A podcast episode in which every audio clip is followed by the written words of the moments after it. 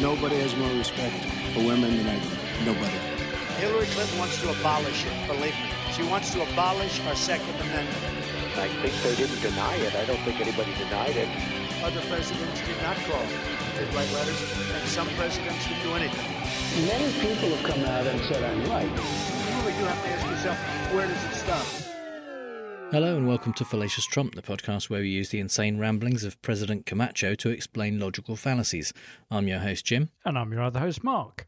A logical fallacy is an error in reasoning that results in bad or invalid arguments. The logical fallacy we're looking at this week is the no true Scotsman fallacy, also known as the appeal to purity. So, No True Scotsman is a really good fallacy, and it's one that I've been waiting a while to do because it's quite a, it's quite a popular one actually. Yeah. Um, but I hadn't got a really good example from Trump up to up until recently, Right. Um, because this this sometimes needs a couple of levels of reasoning, and he doesn't tend to go for Use that those. much. Yeah. So yeah. uh, basically, the uh, the name comes from a, a kind of a story that was told about a Scotsman reading his morning paper, his Glasgow Herald, and there is a, a story about a horrific attack in Brighton, a sex attack, and the Scotsman says, "Oh, no Scotsman would would do something as bad as that." yeah. And then the next day, he's reading his paper again, and there's a an even worse attack happened in Edinburgh. Yeah. And so he changes his story and says, "Oh, well, no true Scotsman would do that." Yeah. So it's a kind of moving the goalpost thing that recategorizes uh, a, a group of people that you have decided are uh, a, of a particular kind, and it changes the rules to exclude people that don't fit in with your your ideas. Right. I'm surprised we haven't got an example because Trump does does that all the time. he? He does, but yeah, he doesn't. He he does recategorize things Yeah. and change his his opinions on things, but it's rare that it's it's very clear what his categories were in the first place Right. or where Yeah, he's excluding yeah. people. So uh, he's recently started. Uh, more using Rhino, which means Republican in name only, Oh, for people that that he that are Republicans. Essentially, Yeah. they're in the Republican Party, but they've done something that he disagrees with. Oh, so here's our example. I will only get bad if I say, "How many ventilators do you need, Governor?" A thousand would be great. I said, "Nope, I'm going to send you ten thousand, and then you'll call up from the media. You'll say, "How did Trump do? We're not happy. He didn't send us enough ventilators," because that's called politics. But if you look at what's happening, that, and I'm even surprised. The governors are saying all good things, but the Democrat governors and a couple of rhinos, frankly, they're rhinos. That's all they are. One rhino in particular, but the governors are saying great things. So, yeah, the rhinos that he's talking about there Yeah. are Republican governors that are disagreeing with him about what he should be doing, basically. Okay. They're complaining about lack of PPE and ventilators and things like that. And the one rhino in particular that he's talking about, we're pretty sure he doesn't actually mention him, Yeah. but it's probably Larry Hogan, Right. who has been the kind of most outspoken Republican governor about about how the you know the federal government is basically failing people Yeah. by not not giving out supplies properly and things like that. So it's quite interesting that actually says, you know, uh, they asked for a thousand. I said I'll give you ten, and then Yeah, you, the you, the media, lying. yeah, and you, the media, call me up. As, no, or they, well, I'm, and I'm assuming that he means the governors. Um, then no, the media. He says the, he kind of gives them the media a free pass then, and says, you know, the media call me up and say, well, you're not delivering because that ten thousand you said you get, we haven't got them, and and he said, yeah, it's fine, that's politics. But then when a politician does it, it's they're rhinos. They're not true Republicans Yeah, because it's- they should it's be weird. going along with the spin. he what he's doing he's randomly claiming that the only reason governors are saying negative things is is not because there's anything negative going on because what's happening is they're getting 10 times what they're asking for but they still because they're democrats or rhinos Yeah. are claiming that they're not happy right. just just for politics purposes Oh, okay. okay. Not the fact that actually what they need Because- is 100,000 ventilators and you're only giving Yeah. us 10. yeah or claiming that the hospital staff are stealing the ppes Yeah. instead and and stuff like that Yeah, Um, yeah. it's not that there isn't there aren't enough Trump is sending out more than people are asking for, and they're just complaining because they're Democrats Yeah. or rhinos. Yeah, that- well, yeah, they're not real Republicans. Yeah, not real Republicans, in my opinion. Yeah, you that's. I mean, how you how you would counter it? You just have to say, in your opinion. Well, they Yeah. are. They just don't. They just don't agree with you.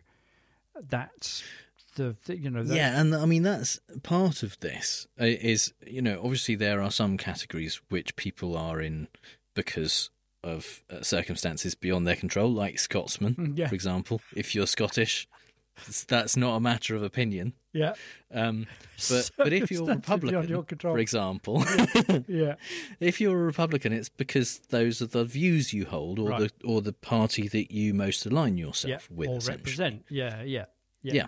So so Republican in name only is basically used to make a claim that someone is is saying they're a Republican, but actually they aren't acting like a Republican Yeah. would act in your opinion based on your criteria for what a Republican is. And it, I mean it's very similar with Tony Blair. Here was very much a a kind of Tory in Labour clothing to some people Yeah, yeah, with yeah. with some of his his views and and it it is a way of of kind of basically questioning someone's real motives or real opinions um in opposition to what they say they believe. Yeah. or how they Yeah. categorize themselves and it and it also allows you to continue to maintain your argument. So the Scotsman himself saying, "Oh dear, oh, he wouldn't, a Scotsman wouldn't do that," and then a Scotsman does, instead of go instead of going back on it and saying, "Yeah, do you know what? I was wrong." It turns out a Scotsman. Yeah. I'm shocked. A Scotsman could do Absolutely. that. It's actually it's a it's a double down. It's a it's another version Yeah, of what Trump. Trump no, loves. Trump loves that. He's it's not possible for him to do otherwise. He's I don't think I've he's never actually said sorry, has he? He's not even done a polit- politician's sorry, which is I'm sorry if you feel that way. I'm sorry if like Priti Patel did uh, the other day. I'm sorry if people are upset by Yeah. the fact that there's no he doesn't he's not sorry if no, people are upset no, he No. quite he loves it. So- Yeah. He's glad. yeah that. so uh, yeah it gives you that opportunity to to double down and and uh, avoid correcting yourself Hmm. or being corrected um but yeah it also uh, gives you an excuse to say uh, you know it is these these people aren't really um saying these things because they're true. They're saying them to get at me. Yeah, they're yeah, saying yeah. them to attack me. Um and it's because they're not really republicans. Yeah. because all republicans. It's basically um, it's it's a bit of circular reasoning as well, and petitio principii, the begging the question, because um, you're starting from the assumption that all Republicans agree with Trump, yeah, and therefore, if someone doesn't agree with Trump, yeah, um, it isn't that you were wrong in your assumption; it's that they aren't real Republicans. yeah, yeah, yeah, yeah. So it's a it's a way of doing an insult, but it, but it's not even a backhanded insult. It's a it's a complaint about being attacked, which is disguising an attack. So he's saying, well, they would say that because they're not real Republicans. So, Yeah. so they're getting at me, but actually, what he's doing is getting at them. He's he's belittling their um, position whilst remaining the victim. Yeah, absolutely. Persecution. Yeah, They're all they're all out to get me. they're all out to get me. yeah, exactly, like a true African dictator. Yeah. And now is the time, I think, for Mark's British politics. Corner. Well, it's funny you should mention Tony Blair because we'll come to him in a minute. Um, so I've got two examples. One of them was from the 3rd of September last year, and this was uh, when Boris was Prime Minister, had been Prime Minister for about 40 days. He'd suffered, well, or was in the process of suffering five vote defeats um, for putting things, uh, you know, to the to the Parliament, including um, a, a revised deal that he's going to take to Euro- to Europe, and um, also trying to prorogue the Parliament, all that kind of stuff. He does about five different things which he loses. And this is one of the first, I think. So this is basically his deal um, that he's going to take to Europe to prevent the no deal is voted down in Parliament. And this is from uh, Newsnight. And the presenter is interviewing um, the Conservative Chief Whip, Mark Harper, who is for Boris's deal. She's also interviewing Ken Clarke, and who is the father of the house. He's which is a honorific title bestowed on politicians that have been the longest serving um, in the House of Parliament, and uh, also the MP Nicholas Soames, who is Winston Churchill's grandson. They are proper old school politicians, old school Tories, and they voted against the um, the deal, and consequently, things turn out bad for them. These two gents want to know through. whether they can still call themselves Conservatives, have the party whip, and whether Nicholas Soames can Well- stand in his own seat at your next election. Well, what I what I would hope is that obviously they voted the way they have this evening. What I would hope is that tomorrow, when the bill is before the House, that they step back from that and they let the Prime Minister have the opportunity You think to I'm try and come back with a deal. You think I'm going to vote against the bill tomorrow? Well, no, no, I'm just saying. I, I would this is a silly footnote did. issue. I'm not standing And, in the next list know, anywhere. I announced that a long time ago. I'm as amused as Michael Heseltine is by being told he's not a Conservative because he voted against the party in the House of Lords. This is all based on this absurd argument that Boris is trying to get a deal. He's obviously not trying to get a deal. I'm sure he'd prefer one if he thought he could get one past his right-wing supporters, but he's dug himself in. He, he's count, he assumes he's going to get no deal. He knows there's and no he will majority. because, because of the way people like you voted tonight. No, it's because there's no. He, he, he, assumes, he assumes he gets no deal because he can't get the right wing of the Conservative Party, many of them now stuck in his cabinet, to agree to it.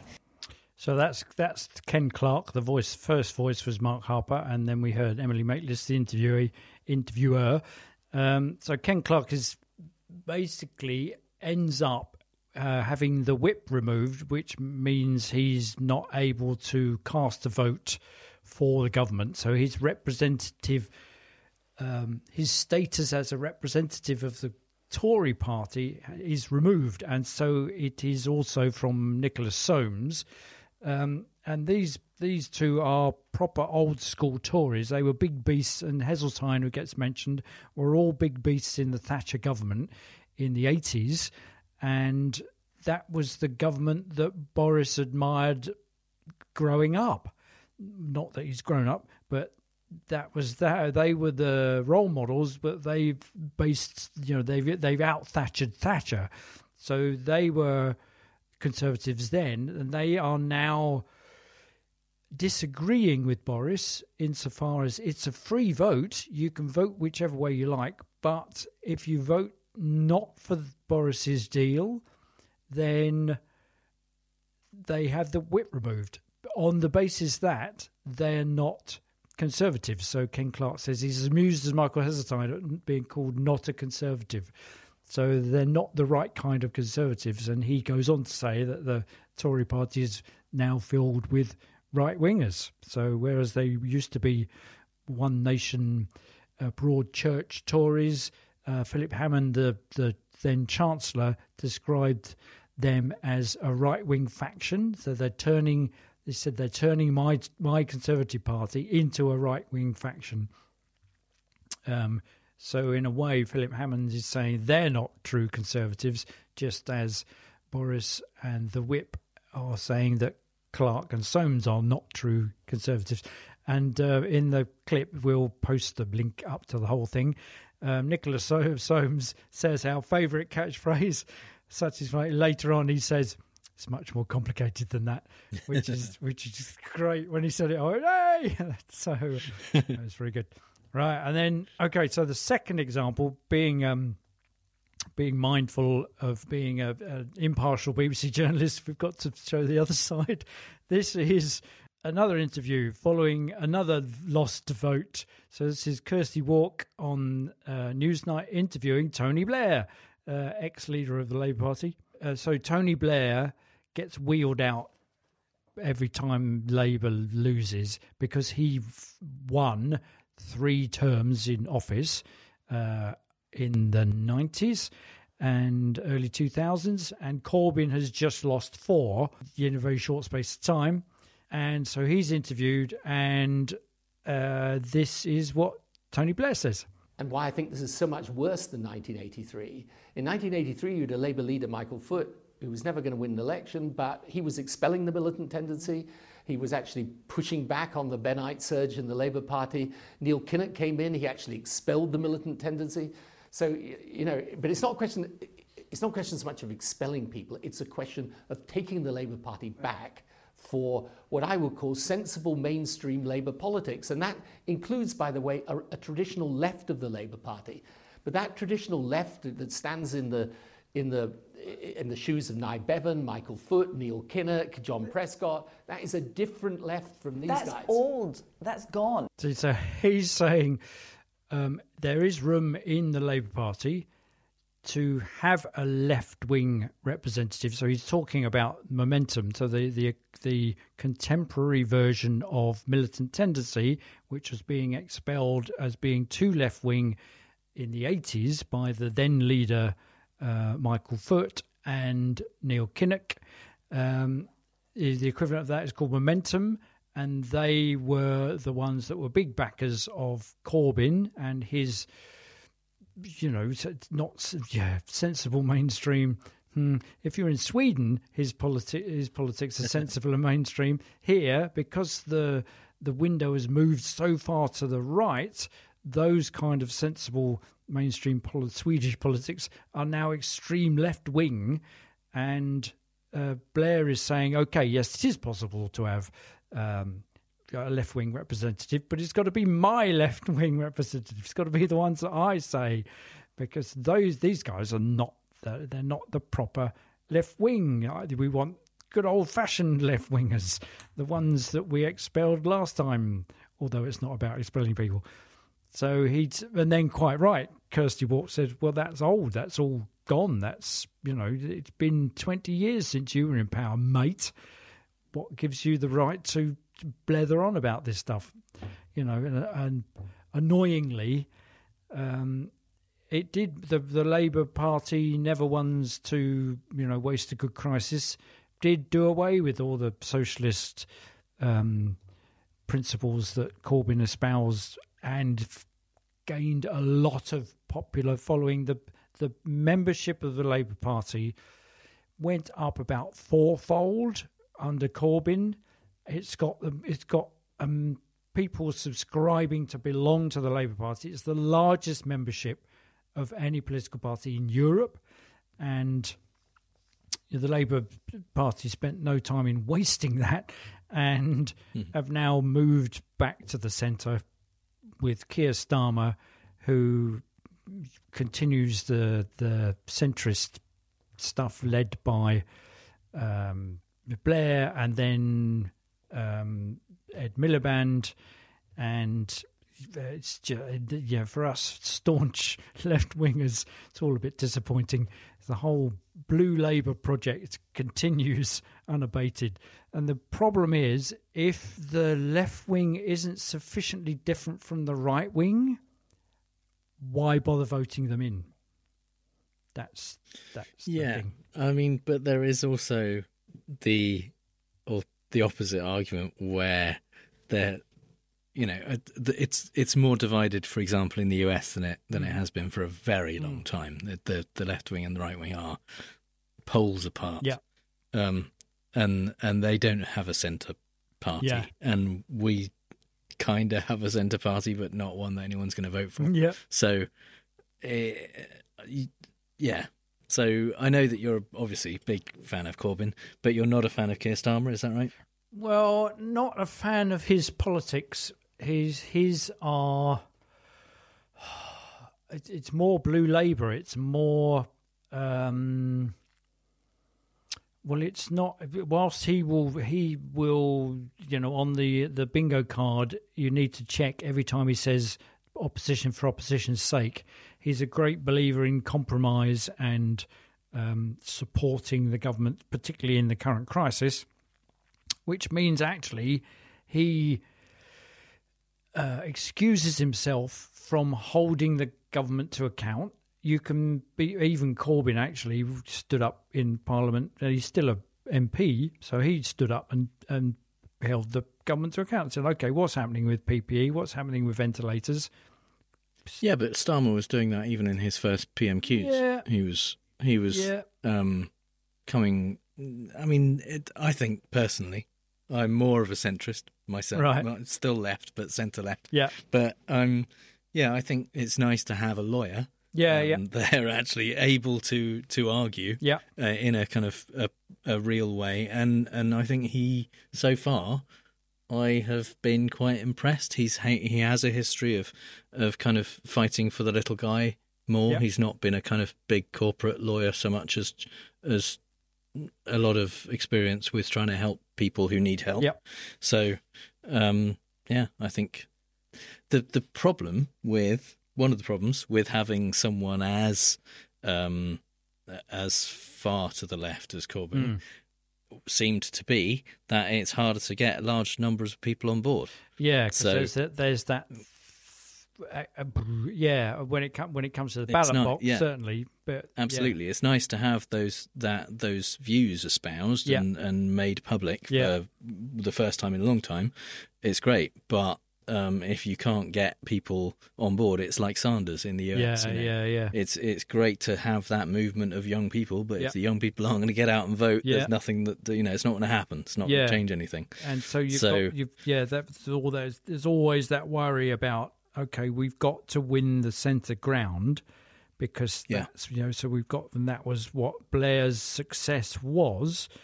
He kind of rode the wa- the wave of the then leaders expelling the left wingers you know, which and he kind of befriended. So Blair befriended the um, media outlets and pretty much said, "Well, nothing's going to change, so you don't need to be worried." So we could, you know, we will be safe in Parliament. And sure, they did do some things, um, many things which have been dismantled since by the Tory government. So you know they did a lot for the health service, a lot for education, a lot for supporting um, you know single mothers and you know uh, BAME businesses and all that kind of stuff, which has all been dismantled. But part of that seemed to be um, knowingly compromising the position in order to get into power which you know uh, which also happened with the it's got a nasty leaves me with a nasty taste because that's exactly what Nick Clegg did with the liberals he compromised Yeah. their position in order to get into power when he could have easily gone into coalition with the Labour Party but he decided Yeah. not to purely because he he wanted to get into power um so mm, yeah, yeah, I can I can see the argument for it because if you're even if you're not any more left wing than politics in Sweden, but but the whole uh, window through which you're viewing it has shifted off to the right, leaving you way off to the left. That's a big leap for people to take, and the the voting majority of you know the people in the bell curve of voting are people who sit in the centre. You know, they've got Yeah. um, You need to have that combination Yeah. of the right kinds of policies and the popular Yeah. kinds of policies.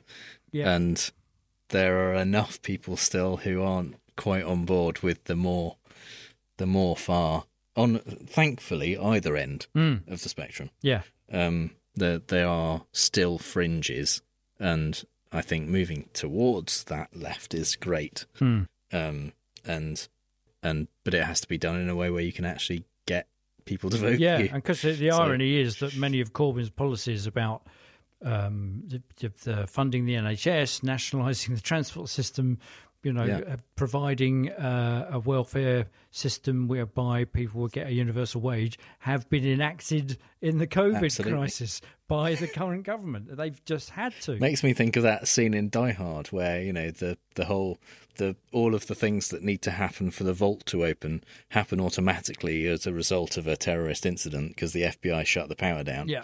and yeah, that's, Yeah, yeah, that's exactly, yeah. essentially it. Yeah. Once there's an emergency, socialist policies suddenly make more sense. Yeah. Yes, exactly. to everyone. Yeah. everyone's like, oh yeah, well we do need the government to help us and pay for stuff Yeah. and Yeah.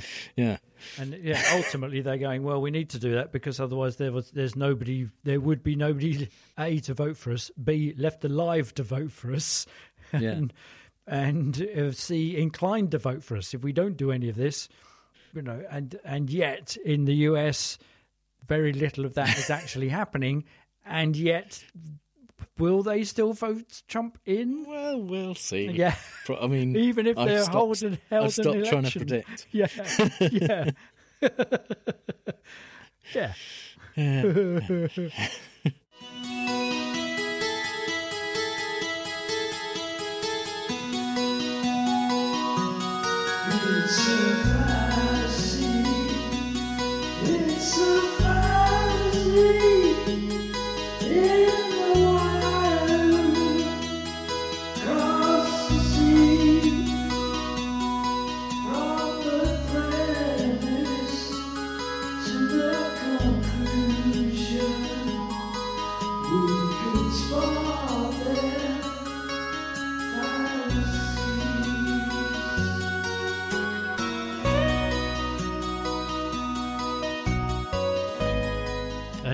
one true Scotsman there, Rod Stewart, with sailing. There you go. Ah, I was trying to figure out the connection. There you go, yeah. The gravelly voiced septuagenarian himself. yeah. Who I do have have actually the dubious um I, I'm going to say pleasure, honour, dubious fact that I saw him play live at um at the Isle of Wight Festival some couple of years ago and uh he what he kept disappearing. He would do a song and then the band would do another song or another two songs. His backing singers would do it, and we and then he'd come back on with a new outfit.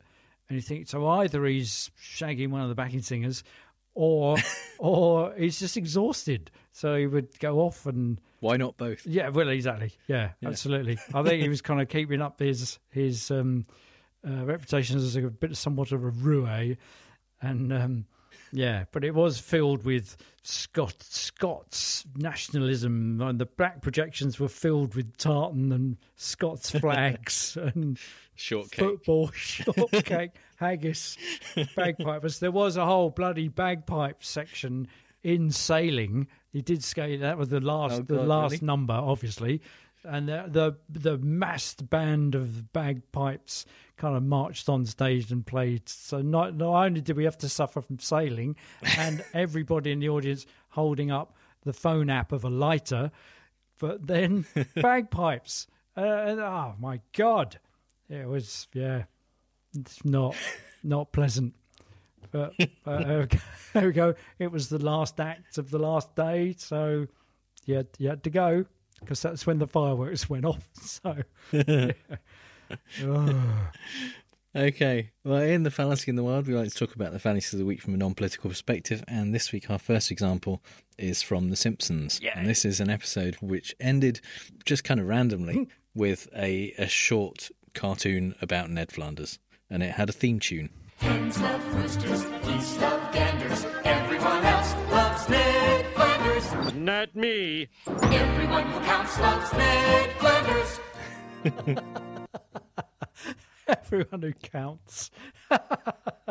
that's ultimately the. That's the, that's all of the one true Scotsman. That's what they mean. Everyone who Yeah. counts. Yeah, Republicans who Yeah. count. It's like the no true everyone. Yeah, yeah, yeah. No true. Everyone. Yeah, left wingers who count. Yeah, conservatives who count. That's yeah. That's it. That's pretty, that's brilliant. Yeah. So uh, our second example represents uh, quite a wide swathe of examples of this fallacy because an occasional other name for it is no true Christian. Mhm. And the reason for that is because basically anytime anyone who is a Christian does something that other Christians don't like, Yeah. they claim that that person isn't a real Christian. Right. Um, And it can be like the entire Catholic Church, for example, if you're a Protestant, Yeah. and and and then you say, yeah, Catholics aren't real Christians. Eh. And um, Yeah. this one comes from Bill O'Reilly, and it's after Anders Breivik, the Norwegian terrorist, um, killed lots of people. Now, on Sunday, the New York Times headlined Has horrors emerged? Norway charges Christian extremist. A number of other news organizations like the LA Times and Reuters also played up the Christian angle. But Breivik is not a Christian. That's impossible. No one believing in Jesus commits mass murder. The man might have called himself a Christian on the net, but he is certainly not of that faith. So, yeah, no one who believes in this- Jesus will commit mass murder. Okay, apart from the Yeah. Crusaders. apart from the Crusades, yeah. Um, and and in fact, Breivik in his fifteen hundred page manifesto Mhm. Referred to the Crusades multiple times Mm. and, and referenced. Uh, he he said he was part of a modern Knights Templar, Oh, right. It's, it's singular. uh, yeah. trying Yeah. to eradicate Muslims from Europe and and and usher in a, a properly white Christian Europe. He was by, by it's shooting arguable. Norwegians. Yeah. Yeah. well, Christian yes. Norwegians. It's it's Yeah. arguable how much you can say that he was doing it from a Christian perspective Hmm. or doing it in the name of Jesus or anything like that. But he definitely referenced Christianity Hmm. many times in his manifesto. He said he considered himself to be 100% Christian. Yes, he criticized the Protestant Church and the Catholic Church uh, in in the manifesto, but but he definitely was was referencing it as a religious motivation. Um, but that's not really even that important to, to what Bill O'Reilly Hmm. said, because what he said was he isn't a Christian because a Christian wouldn't do this. Yeah. And essentially, that's that's the fallacy in Yeah, a yeah, nutshell. yeah, really, yeah. is is it is you're def- you're creating this definition of a group of Christians as some as people who wouldn't commit this kind of crime, and then saying, well, this person who says he's a Christian and committed this kind of crime isn't a Christian because I know that no Christian would do it. Yeah, yeah, no yeah. true Christian. Yeah, so rather So- than adjusting your definition of what a Christian is, you just exclude him.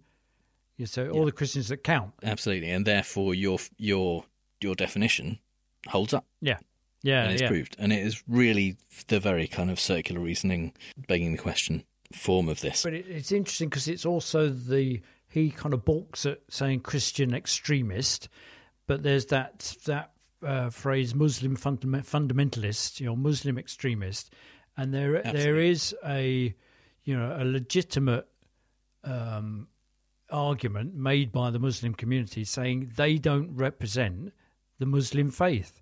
They're not true Muslims, and that, Well, yeah, the Muslims absolutely the Muslims do it as well. Mm.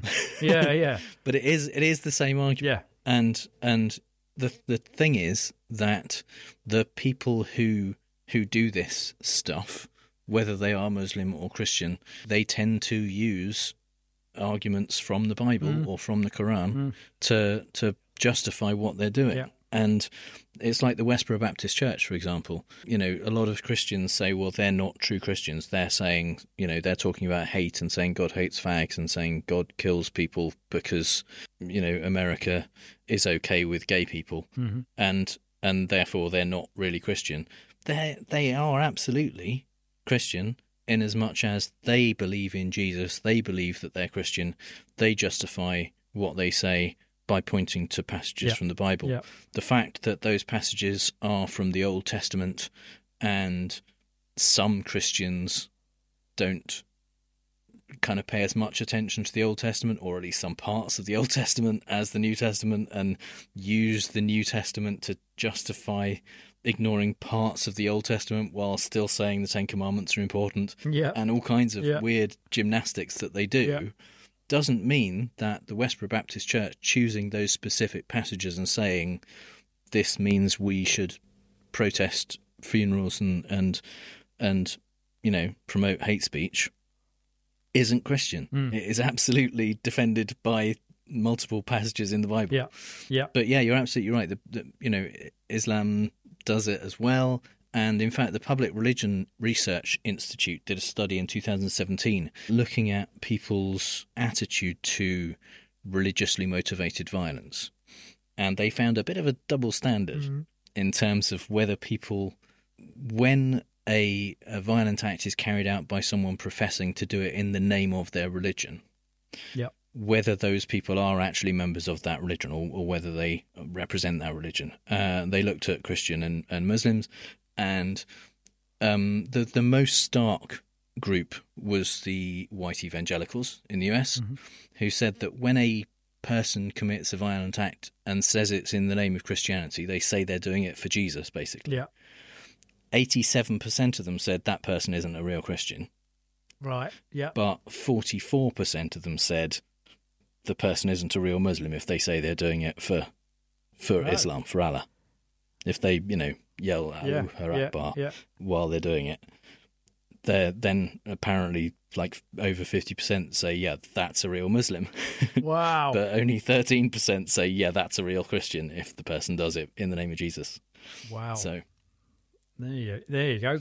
Cognitive bias going on kind of there too, isn't it? So if you, Uh, yeah, essentially the exact same thing is happening. Yeah. But because it's part of your group, you say, well, yeah, that's they don't represent us. Yeah. Wow. Oh, that's fascinating, isn't it? So we're gonna we're gonna play fake news, folks. I love the game. It's a great game. I understand the game as well as anybody, as well as anybody. So I, I it's time for fake news, Mm-hmm. the game where I read out three Trump quotes, two of which are real and one I made up. But this this time, I'm basically I'm not even getting marked. Well, you can guess, you can say which which one you think it is. Okay. But the these quotes uh, have been so around the internet, around the news, around the world, because they're insane in a in a totally kind of revolutionary way. Um, that that I couldn't not use Yeah, them. I couldn't like ignore them. But you've heard them, Yeah. So you're gonna know which one is not real. Yeah. So I'm this is a gimme. Um, but Righto. but essentially, we'll still go through the process. So Okay. yeah, let's do it. It's just So- worth lis- listening Oh, to God. it read out cold. That's Yeah. So these are these are statements from Trump's daily propaganda um, rallies, and uh, Yeah. he he said um, just a few days ago. Yeah. Supposing we hit the body with a tremendous, whether it's ultraviolet or just very powerful light, and I think you said that hasn't been checked, but we're going to test it. And then I said, supposing you brought the light inside the body, which you can do either through the skin or in some other way. And I think you said you're going to test that too. Sounds interesting. And then I see the disinfectant where it knocks it out in a minute, one minute. And is there a way we can do something like that by injection inside or almost a cleaning? Because you see, it gets in the lungs and it does a tremendous number on the lungs. So it would be interesting to check that. So you're going to have to use medical doctors. as opposed to witch doctors. Yeah. which, which big that it belongs to the realm of witch doctory, doesn't Uh-huh. it? That kind of. So, what's doing the number on the lungs? Is that the disinfectant or the COVID? Well, it would. It would do a. It would. a- it would certainly do a number yeah. on the lungs. Yeah, because that's why it says on the bottles of disinfectant, "Do not drink, do not ingest." Uh-huh. You know, to be used externally only. You know, don't get it So in your before eyes. you decide whether that's true or not, Yeah. Um, statement number two: Yeah.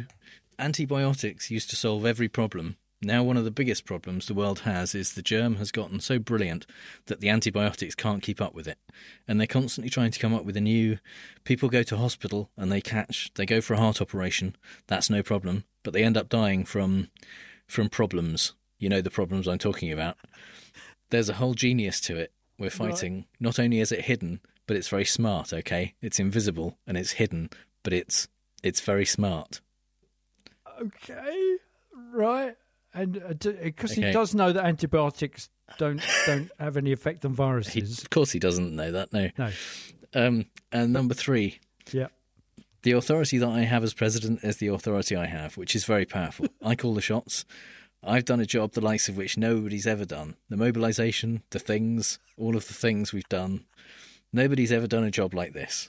It's very sad when people write fake stories like the New York Times, who, frankly, if there was any justice, would be out of business, and they will be out of business at some point, probably relatively soon if they don't start telling the truth. It is brilliant. That does fit right in.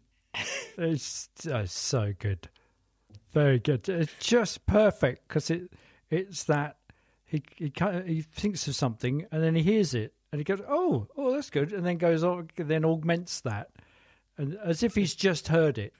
Somebody said it. Oh, it's me. Yeah, and then he's just kind of gone. But that's a really good thing that you just said. Yeah, I know. And I've said I, th- I say things like that. People say I say things. That no, it's just that that. Well, yeah. Well, obviously, number three is the one you made up, but but, but number two is it's like a drunk. Have you, have you ever bumped into a drunk in a bar, and they just and you can't get away from them, and he's uh-huh. and he's going, yeah, antibiotics. Let me tell you about antibiotics. And he just loses his track, his train of thought because he's drunk, and they're constantly trying to come up with a new.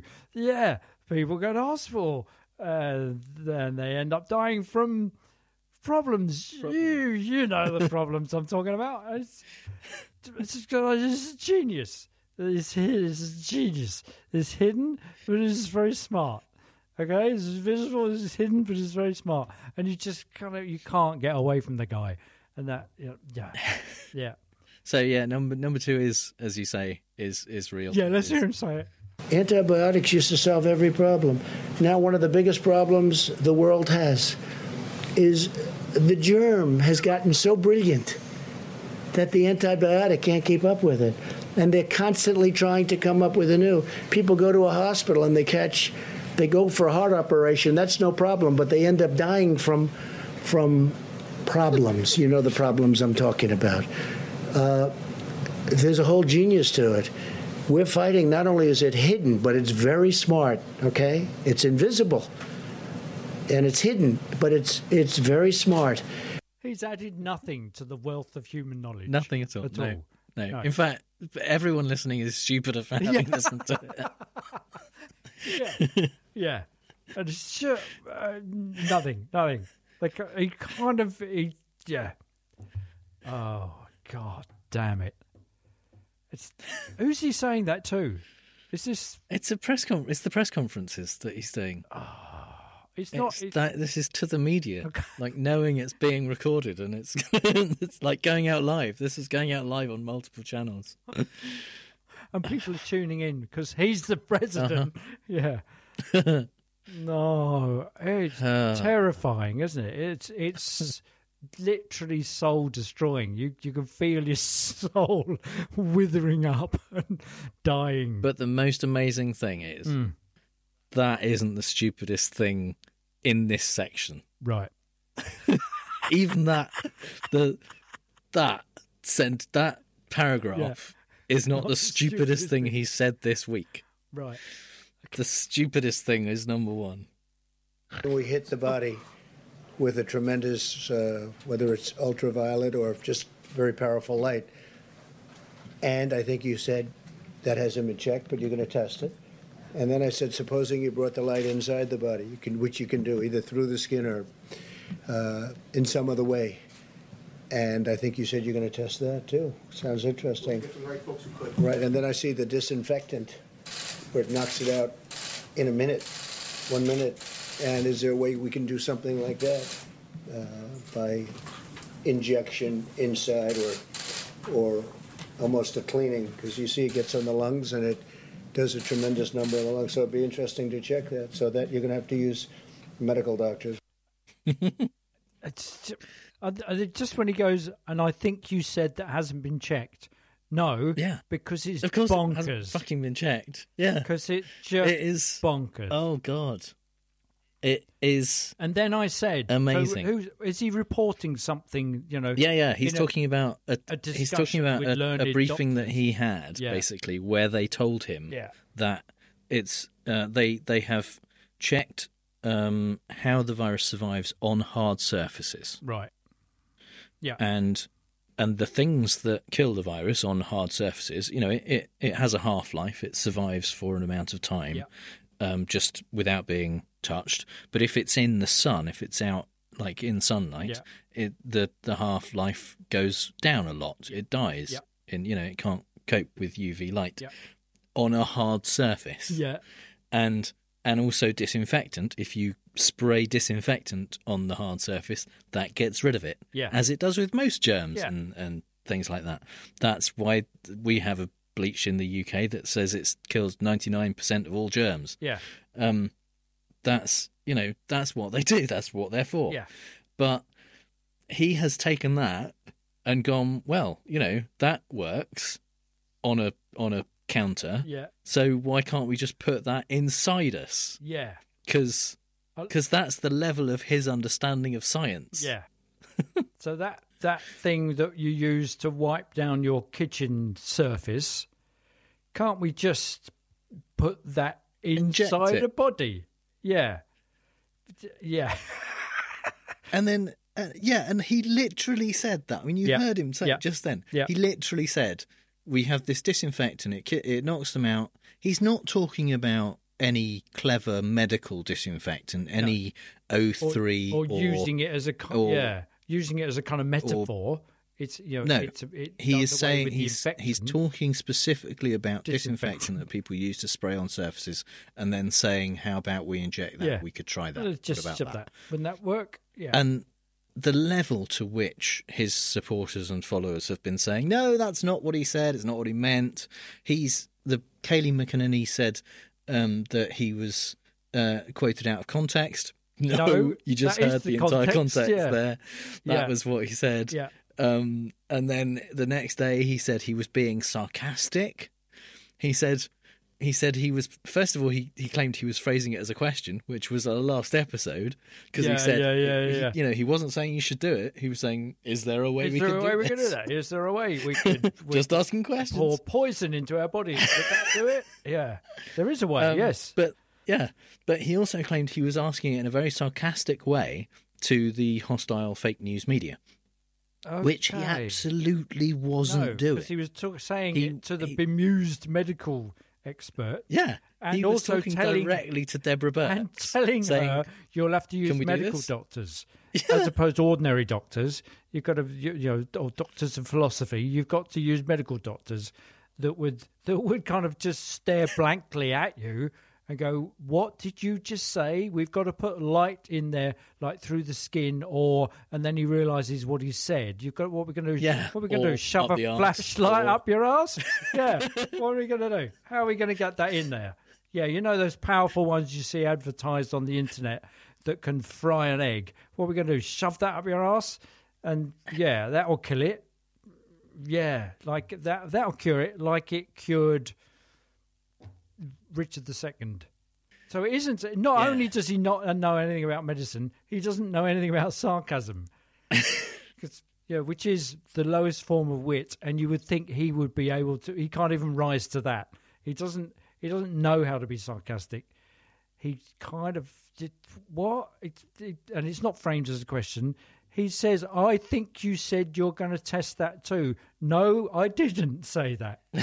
you might think that because it serves your purposes, but no way would I, as a medically trained doctor, as a, a certificated medical person, would I have ever advocated injecting disinfectant into people. and and that was the moment that he broke Deborah Birx. Yeah. he he broke Fauci weeks Yeah. ago, but but Deborah Birx has been defending him and saying how amazingly up on the science he of all this he is, Yeah. and and all of that stuff. And and there's clips from another camera angle, Yeah.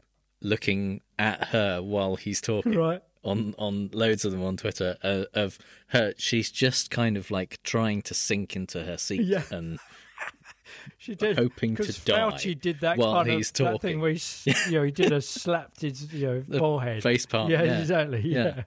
But, uh, no, no. Oh my god! And then of course he'll say, "Well, she's not a true doctor." you know, other doctors. Well, she disagreed, but that's because Yeah. she's not a real doctor. You know, she's not a medical doctor. She's a doctor of psychology. So, or she's a doctor in name only. She's a dino. yeah. Or a drino, yeah. So I mean, we are um, we're three days since this happened, Yeah. and and so far there've been at least two. I mean, apart from all of the the kind of MAGA people Yeah. on Twitter claiming ridiculous things about what he meant by disinfectant when he's talking about it, Right. Like actual medicine, Right. Um, but um, apart from all them, the official White House story is that there's been he's quoted out of context and um, and it was all sarcastic. Um, no doubt there will be more random claims Yeah, over the next yeah. few days. Um, Charlie Kirk is still claiming the um, out of context thing. He hasn't got the memo about the sarcasm. Oh, yet. okay, yeah, he's not moved So, on. Right, yeah, yeah. No. Um, But has anybody actually injected themselves with disinfectant? Oh yet? yeah, No. uh-huh. yeah. In the in the uh, I think eighteen hours since uh, uh, after that Yeah. happened, thirty New Yorkers uh, Oh. were were admitted into hospital having ingested um, uh, disinfectants, which Because is a way of killing from yourself. from one report I read only an increase of seventeen. so so like on a standard Oh, day, okay. Yeah. you get you get roughly half that. Yeah, yeah. You get the crazies trying to kill themselves by drinking Um, just doing it. Yeah. You know, yes, absolutely. Yeah, yeah. On a on an average day. Yeah. But but just in New York alone, and uh, kind of essentially double the number of people, at least usually, um, who do were were ingesting cleaning products. No. Um, on the say so of the president. So Yeah. and and undoubtedly there'll be people who've tried to shove UV bulbs in places they shouldn't go. Yeah. Um, where literally the sun doesn't Yes, shine. exactly. Yeah. And uh, For uh, good reason. that'll Yeah. Yeah. come out with all kinds of bad stuff happening. So And it's just what is what is the planet come to when there are people paid professional people paid by the taxpayers money paid by you the taxpayers. Your money is paying for these people to defend the president for uh-huh. saying this shit. Also the number of people who have who have felt it necessary Yeah. to to go online or on TV and say please don't inject yourself with disinfectant. That- just because it is necessary yeah because that it's Yeah, yeah. you know they're not over overblowing it Yeah. It- it- that is something that people need now to be told yeah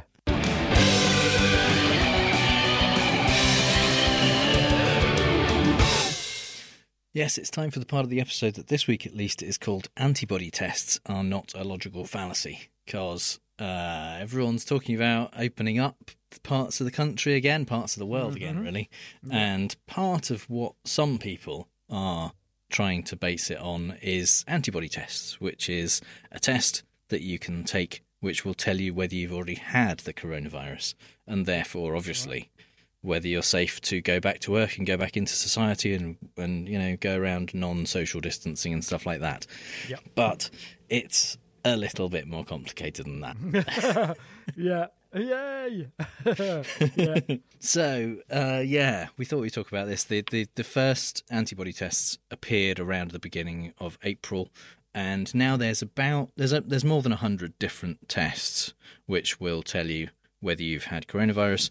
Only seven so far are approved by the FDA. wow yeah and those are approved under the kind of accelerated practice of they you know they haven't been fully tested and Right. but but they they are essentially a kind of a blood finger prick test so Okay. they're safe but the question is how accurate they are Yeah. and whether they are of, as so accurate people who participate in that are all are also part of the beta test in a way that they're kind of- ultimately yes yeah Yeah. And the thing about this is that these tests are going to be useful statistically, Mm. but they're not really very useful on an individual basis. Right. They're not they're not they're not really that useful to tell you whether you have had it and whether you are immune and whether you're safe to Mm. to not socially distance and all that stuff. And there's Yeah. a number of reasons for that. So first of all, there's a difference between quantitative tests and qualitative tests. Quantitative tests measure antibodies in your blood and see how many antibodies you have and how they how your strong your response is to um, to the coronavirus. But that's not what most people are selling. That's not what is because that that kind of thing needs to be sent away to a lab. It's not Yeah, the, yeah, the kind yeah. of quick test. The quick tests are qualitative tests, and they give you a yes or no of whether there are any coronavirus antibodies in your blood, hmm at least theoretically. So that's not going to tell you whether you're immune or whether you've no longer got it or whether. Well, that's the thing. Anything, It, first of all, it doesn't test whether you have it. It doesn't test whether you currently have coronavirus because antibodies take a while to develop. Um, it can they can take days or even weeks to Yeah. develop. So what what it would theoretically at least tell you is that you you did have it and you maybe don't have it now. Right. Um, right. May, maybe being the caveat. Yeah. Yeah, and we'll get back to that in a in a Mhm. moment. But but even if we had quantitative tests being dev- being kind of produced and and and used regularly, Mm. that still wouldn't really tell you whether you were immune, because immunity needs a certain amount of antibodies in your blood, and even if we could test how many antibodies you have, what kind of what the number would be. At the moment, we don't have reference ranges for coronavirus. A reference Yeah. range is something which is, which needs to be built up over years. For example, with measles, we have a number where if they if they give you a quantitative test for, for measles immunity, um, they can tell how, how many antibodies you have and then look up that number against the reference range. And there's a number above which you're immune. There's a number above which you might be immune and or you might Yeah. need a kind of a, a booster shot. Yeah. And there's a number below which you're definitely not immune and you Yeah. are likely to get measles if So you come just- into contact At the moment, we don't. You can have, as you know, you could have millions and millions, and we we nobody knows yet. We don't know how what many you need. Yeah. Yeah. At the moment, we Yeah. don't know what the number is. That means you're immune. We don't know what the number is that means you're at risk of still getting it. You might have have had a mild case. You might have had a mild reaction. Um, we also don't know how long that immunity lasts, even if you are immune, Hmm. because in with some viruses, if you have it and you get the um, the antibodies, then you're pretty much immune for life. With some, it doesn't last that long, and Yeah, yeah. obviously there's there's um as with the seasonal flu, there's mutations that mean that you may have been immune having had the vaccine to to last year's, but you're not immune to this season's flu. So what we don't know is if there's a second spike, for example, in in the fall, whether you will still, even if there is no mutation, whether you'll still be immune to that having had Yeah. coronavirus in January or February, whatever. It's we don't have enough data at the moment to for for these kinds of tests which just tell you yes or no to actually be useful to you.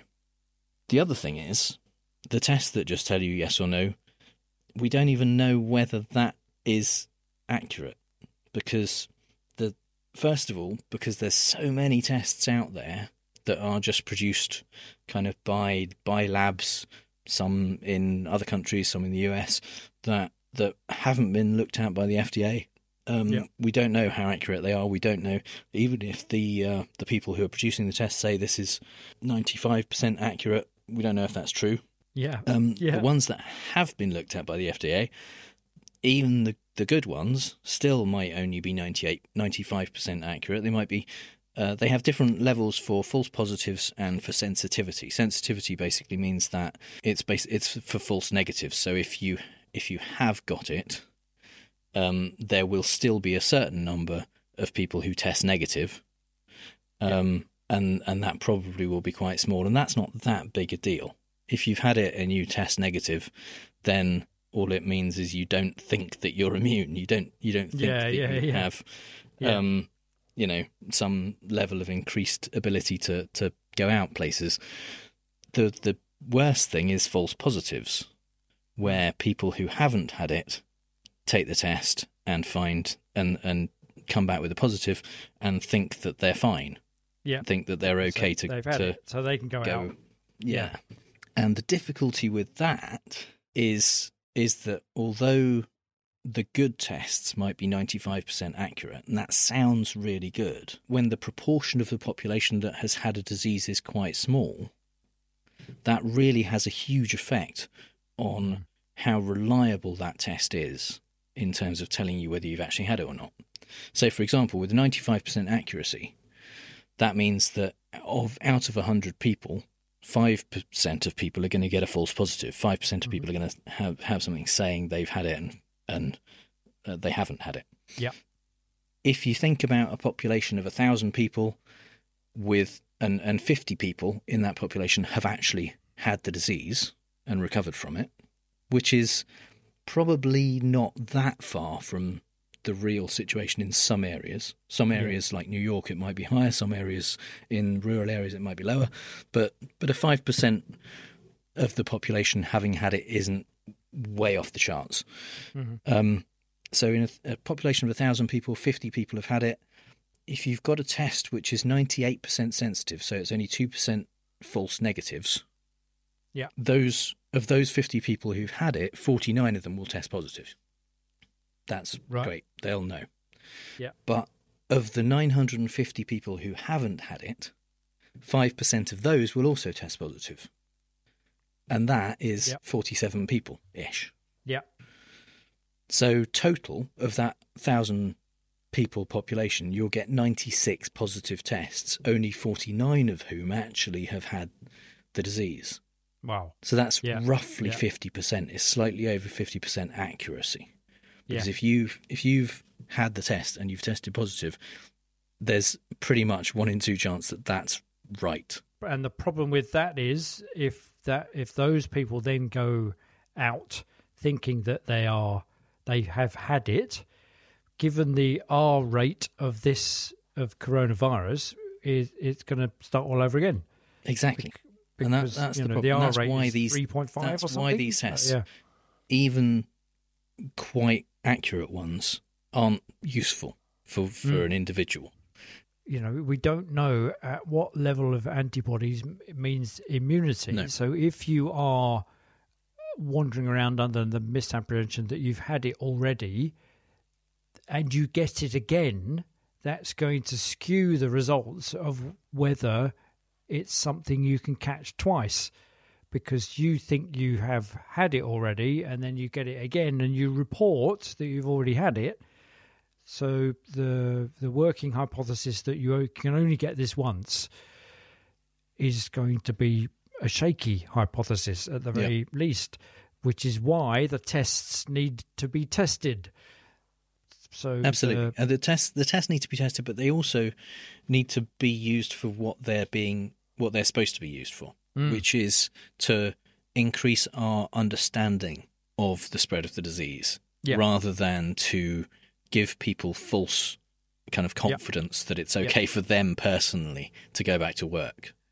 Well, Um, the whole the whole thing during the Ebola outbreak was the the main thing that, apart from getting people to wash their hands and you know avoid contact with uh, you know avoid washing the dead and things like that, um, was to track and trace. So they needed to test everybody and then um, list the fact that they tested them, and if you tested positive, then they would trace who you'd come into contact with and alert them, and then be able to um, do a kind of preemptive strike and go and educate that community or uh, isolate that community or be prepared to treat that community or help them to plan and those kind of things. And that's the that's what the Chinese government were doing with their their amazing kind of digital lockdown and digital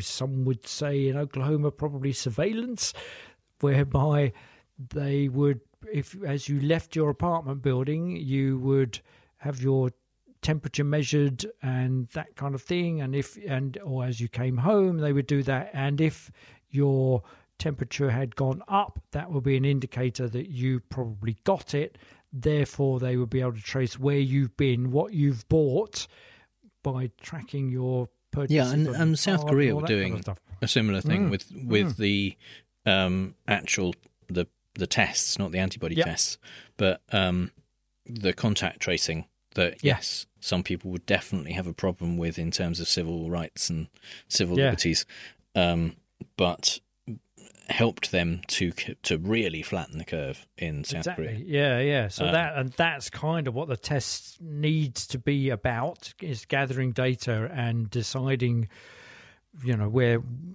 what are the factors that are controlling the spread or or not controlling the spread and so on and so forth. They're not to. It's not. Imagine if these were pregnancy tests Hmm. and there were a hundred different kind of pregnancy tests that said, "Oh yeah, it's all been tested." you'd kind of want to make sure, wouldn't you? You wouldn't want a false negative, um, yeah, only to you know three months later to find that actually, well, why am I? Why is this happening? You know that, you, and they're you- being used as well these antibody tests to to um, again unfortunately promote misinformation in some areas. Mm. That there was um, uh, a study in California that that used the earliest tests to claim that um, an area, Santa Clara, I think, or somewhere like that, um, an area was had had about five percent um, infection rate, which was Mhm. about eighty times what the other tests had showed, what they originally Mm. thought, Yeah. and that was used to suggest that um, actually the mortality rate is way lower than we think it is. Is is because so many more people have Ah. had it and recovered yeah, yeah, um, than we thought, and we know how many people have died. Therefore, it's actually way safer than we thought it was, and it's completely irresponsible Hmm. because the tests that they used, um, as as I mentioned, for a population where where five percent of people genuinely have had it, those positive tests are only about fifty percent accurate. If Yeah. the population is lower than that, and and according to the the their estimates prior to this, it's way lower than that. It's like eighty percent lower than that. Um, eighty times lower rather. They that false positive completely obliterates the the kind of signal to noise ratio of that Mm. test. Mm. You're you're getting uh, you can't rely on the numbers that you're getting from that because you don't know how many of them are genuine and how many of them are false positives, Mm. uh, especially given the unknown accuracy of some of the tests that they were using in the earlier days. So, so trying then to promote some kind of wider bit of information about, for example, the mortality of the disease on something like that is Yeah. completely irresponsible. Um, Not to mention the fact that they the the people that they tested were kind of self-selected and therefore more likely people who thought they'd had it because if you're going to get an antibody test because you because you want to know whether you've had the disease a number a larger number of those people who are going to make that decision and get that test are going to be people who want to know because they think they have had it Yeah, yeah, yeah. So it, it strikes me as it's a bit. It's got the flavour of woo about it. This this um, industry that's sprung up to produce these tests. You've got to kind of be a little bit sceptical that they're cashing in on um, a, a need. There's a psychological need to have this stuff, which is and it's it's it's almost alternative medicine. Yeah. In the yeah, yeah. they're just People- saying, "Oh yeah, take people this, are be to find out if Yeah. they are safe if they've had it, Mm. and that is not what this tells you at the moment. No. And and as the uh, overall infection rates increase, which unfortunately they inevitably will, the that problem with the false positives positives comes down as a proportion of the uh, uh, of the number of people. If, for example, fifty percent of the population have um, have actually had the disease, then that extra five percent, which is getting a false positive, um, doesn't affect the accuracy as much. It does. It it makes actually, if you have a, a positive test, then it's much more likely that you have had it than Mm. you've got a false positive. At the moment, with the relatively low in most areas infection rate, um, it it's just not something you can rely on. And finally, some things we really don't have time to talk about. In one of Trump's daily propaganda shout fests last week, he randomly decided to claim that he had total authority to tell governors when to lift stay at home orders. Several reporters immediately told him, lol, no, you don't. And then the next day, he said he was giving governors permission to make their own decisions about it, which is not how any of this works. A few of the stupider governors thought that opening up now would get them in Trump's good books. So Ron DeSantis reopened Florida's beaches and classified pro wrestling as an essential industry, while Georgia's Brian Kemp announced the opening of hair salons, tattoo parlours, gyms, and bowling alleys. Dr. Birx struggled to explain how hairdressers and tattoo artists would be able to do their jobs while remaining socially distant, and Trump threw Kemp under the bus, saying he disagreed strongly with Kemp's decision, despite reports that he'd called Kemp to praise him for the decision just the day before. Way back in the heady time of Brexit, British Transport Minister, ex Transport Minister Chris Grayling did a deal totalling £50 million to make and then break a contract with a company to run ferries to ease congestion at Dover in the case of a no deal Brexit. A company which had no ships, had never run a ferry service, or ever moved a single truck in its entire history. Why would you do that? Spoiler alert, follow the money.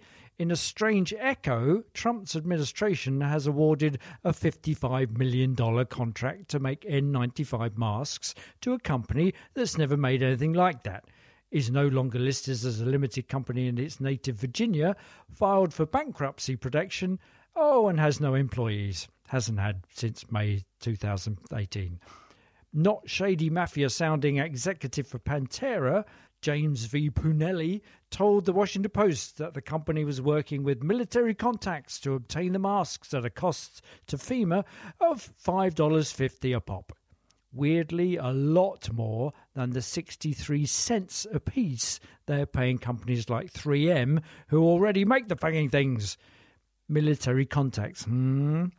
Follow the money. Trump is struggling with whistleblowers again, but at least this time he knows the whistleblower's name.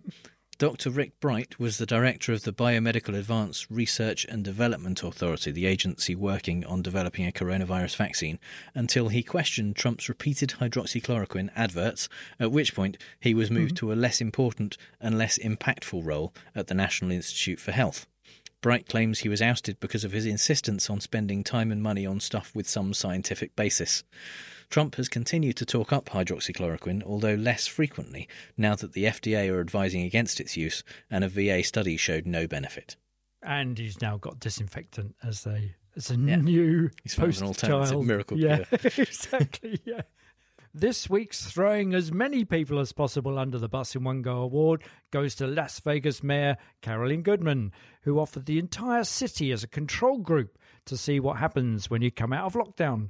Okay, we all know the town has a link with lab associated rodents, the rat pack, and all, but turning the whole place into guinea pigs, come on. Without asking? And then what about the unfortunates coming into the city to do the actual working because no one normally actually lives there, right? Well, exactly. Trying to hide her disappointment, Mayor Goodman says the only reason they couldn't do it is because the statisticians, damn those boffins, said it wouldn't be a true control, the placebo, if you will, which she would love to be, cause those pesky migrant workers would come in and ruin it. You'll not be surprised to hear that despite her call to open Vegas's bars, casinos, hotels for business, she offers no plan on how to do it safely. That's their job, not the mayor's job. Hmm, sounds like the mayor's job won't be yours come next election, Carolyn.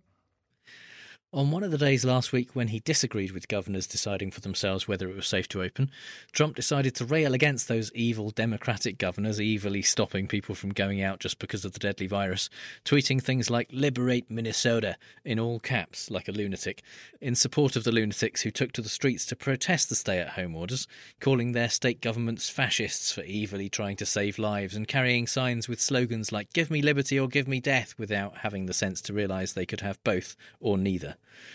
Meanwhile, Stephen Moore, a Trump advisor and economist who lost out on a seat on the Federal Reserve Board because he's an economically illiterate racist transphobe, decided wrongly that people haven't heard enough from him and likened the protesters, a group made up almost entirely of angry white people, to Rosa fucking Parks. If any of them knew who that was, I'm pretty sure they wouldn't even appreciate the comparison. there you go.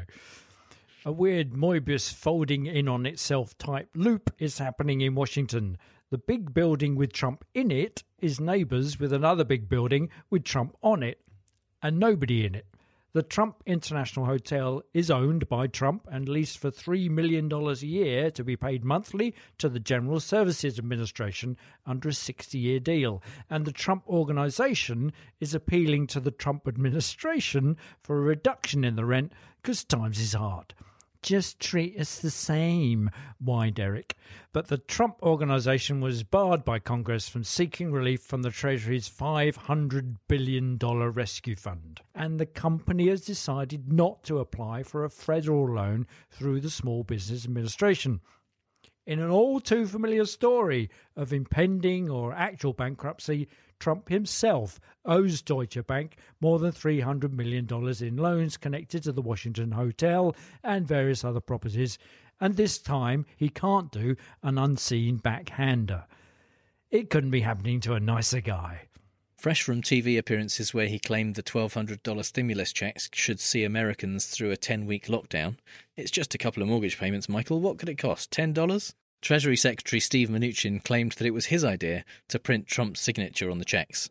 Sure, Trump puts his name on buildings, planes, steaks, bottled water, board games, wine, chocolate, golf courses, vodka, casinos, hats, playing cards, footballs, glasses, bath bombs, hoodies, sharpies, cologne, and I swear to God I'm not making this up, bow ties for dogs.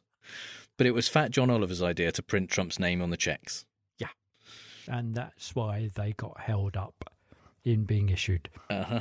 In Britain, our health minister, the 12 year old Matt Hancock, continues to try to convince everyone that masks, gowns, and gloves really, really are coming in vast quantities when they're not. And those quantities that are shipped would last about a day. That ventilators will be available in large numbers, whilst companies who can make them are not being asked to and that testing will be carried out at the rate of 100,000 per day by May. They won't. And he succeeds in fooling no one, except perhaps Boris, convalescing in the countryside, who is proud of his protege for continuing to spout empty words that sound great and mean nothing in true Brexit style, so that when it all goes to shit next week, Boris can make him the fall guy. Of course, Boris is recovered now and is thus totally immune, not from further bouts of coronavirus, but from any further criticism. He's the people's champion after all. He beat it for us. God help us all. So that's all the bad arguments and faulty reasoning we have time for this episode. You can find the show notes at fallacioustrump.com, and if you hear Trump say something stupid and want to ask if it's a fallacy, our contact details are on the contact page. If you think we've used a fallacy ourselves, let us know. And if you've had a good time, please give us a review on Apple Podcasts, Stitcher, or wherever you get your podcasts. And you can support the show at patreon.com slash ftrump, just like our newest patron, Keith Bowman. Thanks, Keith. You can connect with us and other listeners in the Facebook group at facebook.com slash groups slash fallacious trump.